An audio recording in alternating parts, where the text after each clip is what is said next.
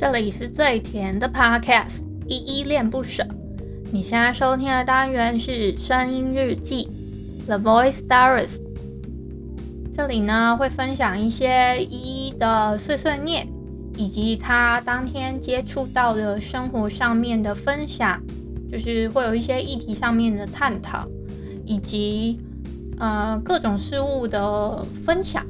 那我们就开始吧。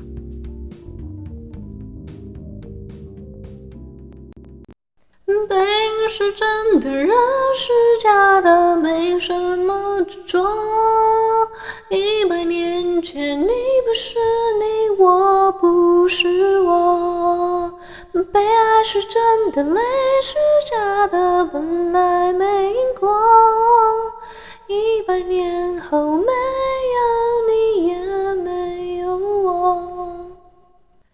嗨，各位小鸟，这里是依依恋不舍，我是依依。今天是十二月二十号的晚上八点四十六分。今天的本日我在哼呢，是王菲的《百年孤寂》。我今天声音好卡，我连那个什么“百年孤寂”的“孤寂”都可以讲的，好像很像消音了一样。那个可能是因为我今天早上的时候没有做一点发声练习吧。然后加上我自己，就是今天一几乎一直赖在床上。我就赖在床上，是因为我正在追一个正在连载的一个漫画。然后我在想说，先把它看完再说。就是它在快看里面叫做《我独自升级》这一部漫画，因为我已经快追到最新的进度了，所以我就想说，嗯，那反正就差一点点，而且我还。又去氪了一波金，然后想说把它看完，就是大概是这样子啦。其实我今天本来想说用手机录看看，因为我之后在二六到二八这几天我人都不会在家，所以我没有办法用电脑的器材。那我就想说先用手机录看看，练习一下，找回那个以前用手机录的那个感觉。可是呢，我发现，因为我这一个礼拜还有要推荐一些节目，就是这一次不是有元周节目做串联嘛？那我就是都是后一天介绍的，所以我还是要先预录一下，就是还是就我就想说，还是逼自己起来好了。本来我就想真的瘫软在床上，然后瘫在床上的时候，我就可以想说，我要随便聊什么天都可以随便聊。那我还是尽责一下好了，而且今天是我们第六十天的声音日记喽。这样看好像已经讲了两个月了，可是我们节目其实已经不止两个月了，大概已经经营了三个月的时间。这样子已经是一般频道，嗯、能够平的，就是已经达到那个存活平均值啊。因为一般 podcast 的节目的话，成立的时间大概就是了不起三个月就到顶了，就有些可能就撑不下去，想说，嗯、没有收益啊，或者说他那个热情也不在了，就放弃了这样子。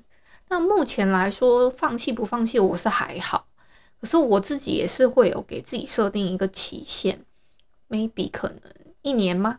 所以有可能声音日记录了个三百六十五天。我可能就录不下去了，搞不好啊，我只是一个猜想而已。但是声音日记呢，我在想，反正就是先把它录完个三百六十五，先录个三百六十五天，有可能是七百七百多是七百，应该不是七百二吧？七百三十天，对吧？如果是两年的时间的话，就是七百三嘛。先挑战看看，可不可以录个七百三十天好了。这是我自己现在随口说的，我也不知道我到底会怎么样。那我我今天要先来跟你们讨论一下，我昨天看了那个《未来妈妈》的第四集的一点点小小的心得吧。就是啊，我发现第四集的两个算两个议题吧，就有一个呢是当下呢女主角她被。求婚了之后，就是事后他们有一个聚餐嘛。那妈妈是才知道说，哦，原来他们新人之间是不想要办婚宴的。可是他的想法是，怎么会不办婚宴呢？那他包出去的那些红包要怎么回收？哎，我觉得这个可以跟你们讨论一下哦。我之前在 KK 的节目的时候，有跟他 feat 一个叫做我忘记是 feat 哪一集，我们好像有讨论到就是关于结婚的事情的时候，他们他就讲到说，有一些长辈啊，在对结婚的那种感觉，就是呃，你一定要办婚宴，是因为我要回收以前包出去的那些钱，你办了婚宴之后，我才能够有那个包，就是被包回来的回礼啊，这样子。那在剧中呢，那个女主角她的婆婆，也就是男主角的妈妈啦，她就是她的意思就是说，嗯，他们至少要办过婚宴吧，那她才能够回收那个红包。可是呢，女主角她的意思是因为他们的工作环境现在都就是很很忙碌的一个状态，办婚宴的话反而会有点累到自己，那干脆就先不办。她的意思也没有说都。我自己是觉得应该没有到都不办吧。其实都不办也有都不办的方法，就是每个人都有每一个人对于就是结婚这件事情要怎么样简单或是怎么样隆重的方式吧。我自己是这样觉得，所以我都觉得我都还蛮鼓励大家自己要怎么办就按自己的方式就好了。但是我自己是知道，我如果要结婚的话。那个我们家应该是不允许我这么做的，因为我爸的印象就是那种老一辈人的印象，他就是觉得不行啦，你一定要又是要办婚宴。我自己也有跟他私底下讨论过，说，诶、那我有没有机会不办啊？他就是他就告告诉我是不行的。那我觉得，我就其实我其实有点头疼，但没办法，那个我是一个孝顺女儿。讲自己孝顺，好像哪里怪怪，我也没有觉得我孝顺到哪里去了。哦，好啦，反正我现在讲那么多也没用，我又没有对象，等有对象再去想这件事情吧。那还有一个部分是，里面有一个豪门媳妇，我刚刚真的想了很久，到底要怎么称呼她，那就叫豪门媳妇好了。那个豪门媳妇呢，我前面其实有几集讨论到《未来妈妈》这个剧的时候呢。其实就有讲到，他其实是有生育压力的，因为，嗯、呃，他还没有认识到女，他这个角色还没有认识到女主角之前呢，他其实是一直就是就是肚皮没有状况，就是还没有生生小孩啦。但是呢，她婆婆会一直给她压力，会有一些无形中的压力，而且加上她又是豪门的媳妇，所以那种压力呢，她就是。呃，她婆婆给她的压力就是你的肚皮怎么那么不争气啊，等等，或者是说，而且她的那种压力还有一点点是来自于最好还要一举得男那种观念，就婆婆一直给她这样子无形中的压力，她其实是呃一直在被压迫的。我自己是这样觉得。这这一集有意思的事情是，这个角色呢。她去跟婆婆讲说：“哦，那个不孕症中心那边有跟她建议说要怎么样子，那好像是配合疗程吗？还是怎么样？”那她就说，她就跟婆婆说：“哦，他们那边建议就是夫妻两个一起去做检查，那才可以检查出是哪一方不孕这样子。”我当时就傻眼，我想说：“你怎么直接这样讲？”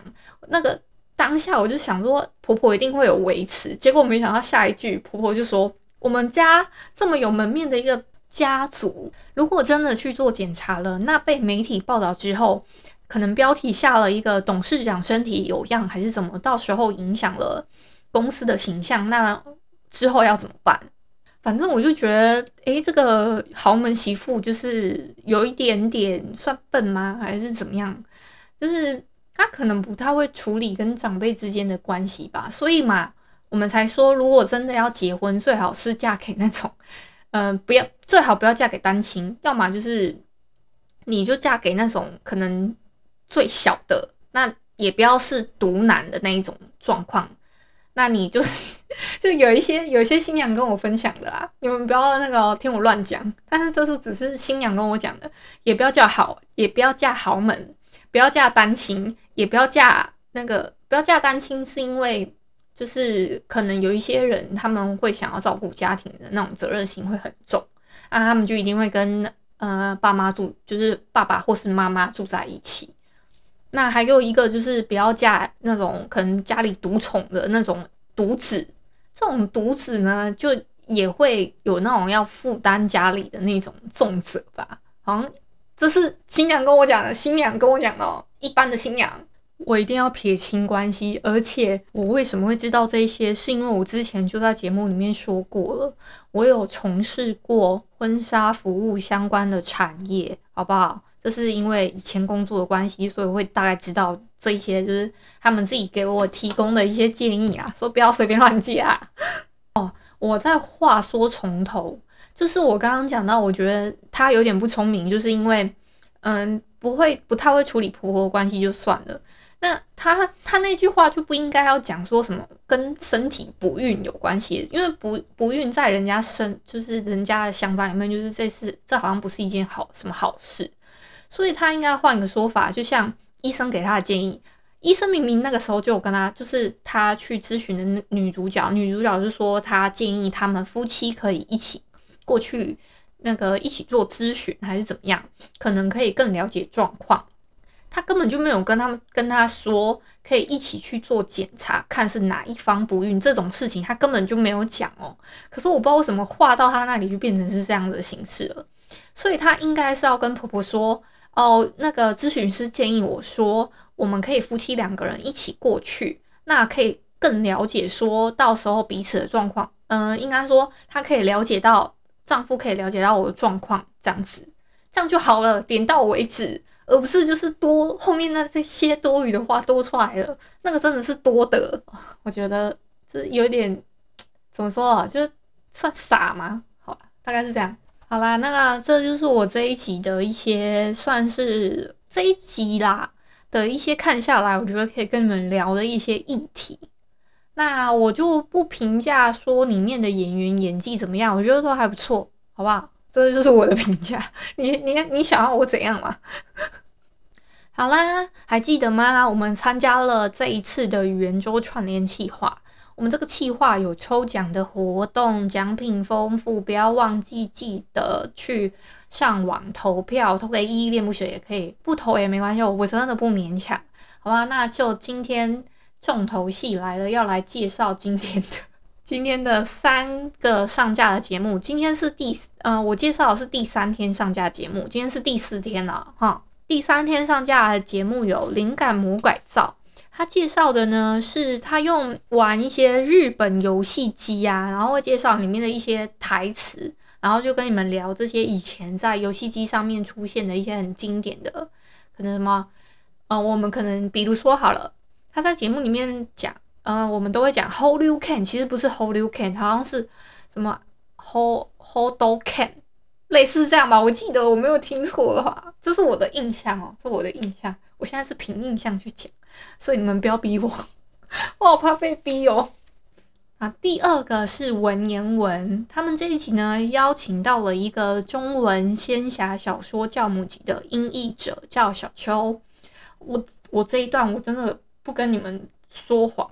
我这一段，我录这一段第二集什么？第第二个要推荐的是文言文这个这一句呢？还有那个什么？你知道他们的标题多难吗？它本来标题是什么？百万级中文仙侠小说教母及音译者小秋。好，我现在讲这一段很顺哦，好像很顺。可是我觉得它的标题有点拗口，什么又百万级又教母级的？我想说这这标题怎么这么拗？不过这个这一集蛮有意思的，他们就会聊说，嗯，有一些比比如比如说什么仙侠小说啊、玄幻小说啊这种类型的小说，大概是怎么样的分类状况，以及就是因为小秋他本身是就是他的工作啊，他是从就是把中文的书籍，他要把它翻成英文，算是这样子的工作者。那他就问说，里面哪一些，嗯，比如说武侠招式好了。那这个要怎么讲成英文，或是说他如果要写进书里，这个招式要怎么翻成英文写在书里面这样子，这就蛮有趣，蛮有趣的。我觉得你们可以去听看看。那第三个呢，叫做探索新知识。这个节目我有点不知道怎么介绍，但是我先讲一下它的标题好了。它这一期的内容是在讲大学生是否升学。但是呢，我现在接下来讲的话，可能就有一点不是很，我觉得不是很很好听。那你们就听看看，因为我自己有听完他这一集的节目，他的声音语调呢是偏让人家想睡的，而且他大概才录了十分钟左右吧。但是你们知道我是用几倍速去听的吗？我是用两倍速，两倍速哦。这样的两倍速去听呢，我还觉得它中间那个空拍很多，我还会这样子觉得，我就我其实听了有点头疼，而且他是他的那个他的主题呢是在聊高中生是不是要升大学这件事情，以及就是他会他会聊他有一个话题蛮有趣的，就是。大学他们会可能会开一些线上课，现在可能要往这个趋势去走，会开一些线上的课程，让大家可以领到大学的其他的学位或是什么样子的学程，你可以拿到这个学分啦。大概类似是这样子的。这这个题目我觉得觉得还蛮有趣的，我觉得这个部分很有趣，可以听一下。可是呢，其他部分我就是完全都要吐槽哦。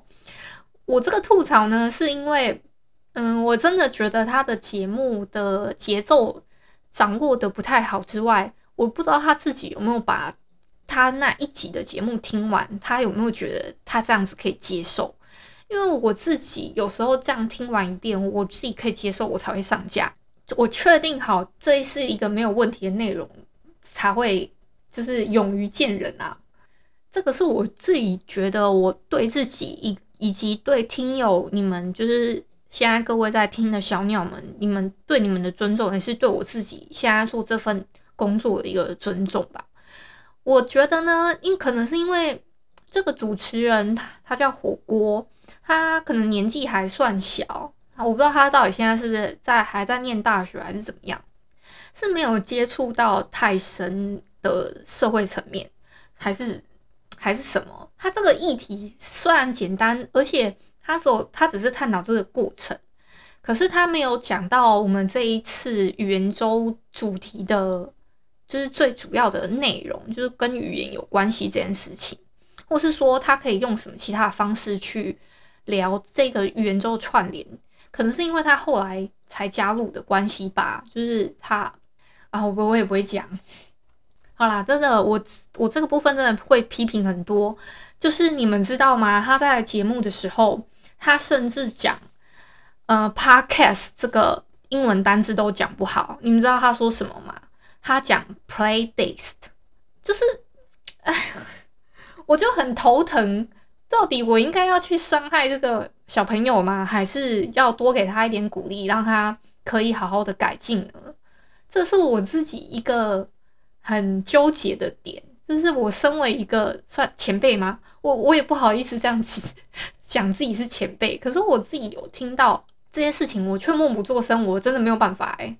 像我们那个时候在群组里面讨论的时候，大家有的节目甚至会说：“哦，那我这一期我要全部都用英文，或是说我要全部用台语，或是说我可能要用别的方式去用讨论的方式去聊语言这件事情。”我觉得这才是用，就是。这个语言周的一个核心吧，然后，而且这个核心是因为我们已经快要到二十五号的圣诞节了，所以我就我的我的核心就变成是说，哦，那我也可以用一点点算是呃介绍圣诞节的方式去去聊这个圆周。那哇，反正我就好痛苦哦。那我可能自己私下再跟他 说一下，对，而且。我最不能接受的就是他连 podcast 这个单字都讲不好，这个是我超级不能接受的。我不是在吐槽他英文不好还是怎么样，而是我真的觉得你现在是有要认真做这件事情吗？如果你要认真做的话，你起码连基本的这个单字你应该都要会说吧。然后我就突然想到以前我们在做一个报告的时候，就是大学生。时期了，我们在做一个报告。那有一个，你们知道 Chanel 有一个香水叫 Number Five 吗？它那个 Number Five 就是 N，然后上面有个几度的度，然后写一个五嘛。那我就没有想到，居然有一个同学他上上台报告的时候，他就说 N 度五，然后那个老师他就大俩拱，他就说：你们现你们现在停止下来，这个香水叫 Chanel Number Five。你们可以走了，就是请他下，就是请那个学生也不要再报告了。他完全不能接受你查了资料查好了，可是你连名字都说错，你们懂那种感觉吗？就是，这是我有一点，我终于可以理解当时为什么那个教授会有点受不了。就是你连 Number Five 这个香水的名字你都报告都说错了，你讲了成 N 度五，你们懂吗？好，好啦，那个我的吐槽就到这边。我今天在 Dcard 心情版上面呢，就有发现说有一个标题叫做“曾经心灵出轨的我”，它这个。题目呢，还像好像还蛮耸动的。可是我后来发现，他这个标题他写了一个是女生的角度，跟一个是男生的角度，但是他只是就内容他换了他，就是那个他是男人字旁的他跟女字旁的他嘛，那表示不一样而已。结果女生的这个版本反而就是很多人有回应跟回馈，男生的那个版本就乏人问津诶、然后我就想说，诶，难道是因为从女生的角度去讲，真的有差吗？她这一步只是说她认识了一个对她有好感的男生，但是明确的让她知道她有男友了，只是平常不太会碰到他，兴趣相同，但是他会越来越在意那个男生嘛，他自己觉得有点对不起男友，但是过了这个。几个礼拜之后，对那个男生的感觉就已经消失了，就也不太在意。但是他一直把这件事情放在心里面，觉得很愧疚，不知道要不要跟男友说这件事情。他觉得欺骗好像也不是很好，所以呢，但是告诉男友的话，他又怕男友心里会有疙瘩。他们之间还是还是很稳定，所以他也不是很确定到底是不是应该要怎么做才好，这样。我先声明哦，这一篇文章啊，我觉得有可能是类似农农场文还是什么之类的，因为他这个完全他有另外一个版本，他但是他是变成说他是跟女友交往了快三年，那半年前他认识了一个对他有好感的一个女生，那对方也知道他明确有女友什么的，就是他完全都是把这个性别反过来，可是他 po 了两篇。我不知道他是不是同一个人，但是完全是一模一样的内容。可是女生的这个就完就是有一堆人回应，甚至还有人说你就是你就是乐色啊，说那么多干嘛什么的。这这底下留言或甚至我这样很难听的耶。而且，可是我觉得就是性别对调之后，女生的这个版本是。好像被攻击的感觉，可是男生的却乏人问津，这件事情让我挺问号的。但是我自己觉得这种事情真的就放心里就好了。这个心灵出轨这种事情，你自己知道，那可是你实际上没有做什么实际上的事情，你不需要给就是跟男友去说这种事吧？你又没有真的跟人家发生什么，对吧？这样子造成男友心里不舒服，然后一想到一之后一看到你的脸就想过哦，原来你原来在我不知道的时候不知道喜欢了别人什么，这是我自己的想法。而且你哪知道有没有你的男友是不是精神上的洁癖啊？对吧？因为有些人会觉得你如果爱我，你的身体跟心灵都要属于我。就是有些人，真是会有心灵上的洁癖。我自己可能就有一点点，我我自己会觉得，嗯、我男友可能就不能，就是就连心灵上的那种出轨，我可能都有点不能接受。肉体上的那就更不用说了，那是真的是真的出轨，我自己是这样认为啦。但精神层面的出轨，我真的就见仁见智。他如果不要让我知道是最好。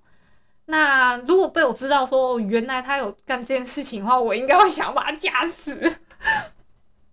好啦，这也只是我的一个想法而已。反正我又没男友，就是在这边假假装自己好像有这个样子啊吧。毕竟还是有跟人交往的经验啊，所以还是可以给一些建议的。但是这一篇我一一真觉得我怀疑是一个农场文，所以大家听听就好了。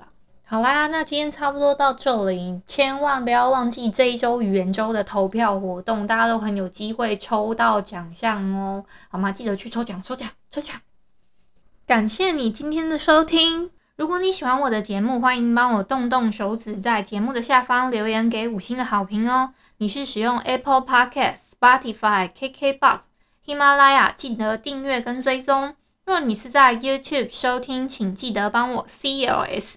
就是订阅、按赞跟分享。以上的 Podcast 平台你都没有使用的话，可以上网搜寻“依依恋不舍”，恋是恋爱的恋，爱你哦，么么哒，哇！或是下载 Hoost 这款 APP，Hoost 是 H O O S T，它是以社群互动为主轴，每一期都可以在节目的下方按赞跟留言。是由台湾本土团队制作的一款有质感界面的 APP 哦。行有余力的话，可以小额赞助依依恋不舍，请依依喝一杯饮料。那就晚安啦！如果你是早上或是中午收听，那就早安跟午安，Adios。